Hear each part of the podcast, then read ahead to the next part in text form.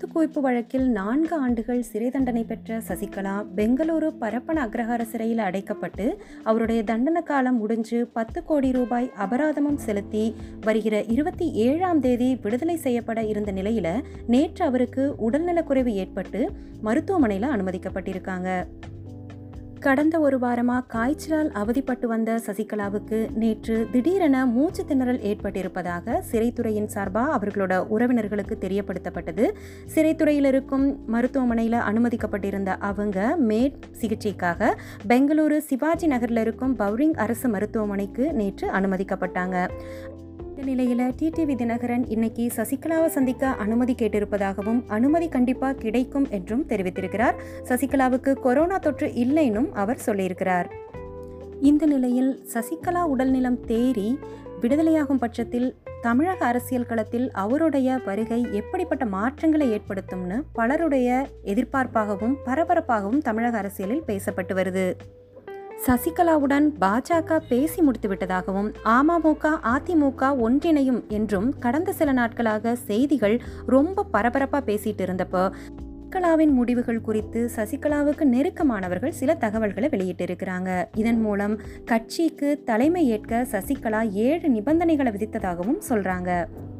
அதிமுக மற்றும் அமமுக கட்சிகள் ஒன்றிணைய வேண்டும் என்பதுதான் சசிகலாவின் விருப்பம். கடந்த நாற்பத்தி ஒன்பது வருடங்களாக தமிழர்களுக்காக உழைத்த இயக்கம் உடையக்கூடாது என்பதில் அவர் தெளிவாக இருக்கிறார். ஆனால் அதற்காக தன் பிடியை விட்டுத்தரவும் அவர் தயாராக இல்லை. கட்சிக்கு தலைமை ஏற்க வேண்டுமென்றால் அவர் ஏழு நிபந்தனைகளை விதித்திருக்கிறார் என்றும் சசிகலா தரப்பினர் கூறியுள்ளனர். அதிமுகவில் முன்பு இல்லாத ஒருங்கிணைப்பாளர் இணை ஒருங்கிணைப்பாளர் பதவிகளை நீக்க வேண்டும். பழையபடி ஒற்றை தலைமையாக பொதுச் செயலாளர் பதவியை கொண்டு வர வேண்டும். அதுவும் கட்சி தேர்தலை நடத்தி தொண்டர்களின் ஏகோபித்த ஆதரவுடன் பொதுச் செயலாளர் பதவியை ஏற்க வேண்டும். இப்போது அமமுகவில் இருப்பவர்களுக்கு அவர்கள் ஏற்கனவே அதிமுகவில் என்ன கட்சி பதவியில் இருந்தார்களோ அதே பதவியை அவர்களுக்கு கொடுக்க வேண்டும். வழிகாட்டுதல் குழு உள்ளிட்ட புதிய குழுக்களை கலைக்க வேண்டும். முதல்வர் வேட்பாளரை கட்சியின் பொதுக்குழு செயற்குழுதான் கூடி முடிவு செய்யும். கூட்டணியையும் அப்படிதான் முடிவு செய்ய வேண்டும். அதிமுகவிலிருந்து அமமுகவுக்கு சென்று பதவி இழந்த எம்எல்ஏக்கள் அனைவருக்கும் வரும் சட்டமன்ற தேர்தலில் அதே தொகுதிகளில் போட்டியளிக்க வாய்ப்பளிக்க வேண்டும். அமமுக அதிமுக என இரு தரப்பிலும் யாராக இருந்தாலும் சின்னம் உள்ளிட்ட கட்சி தொடர்பான அனைத்து வழக்குகளையும் வாபஸ் வாங்க வேண்டும். இவைதான் சசிகலா விதித்த ஏழு நிபந்தனைகள்.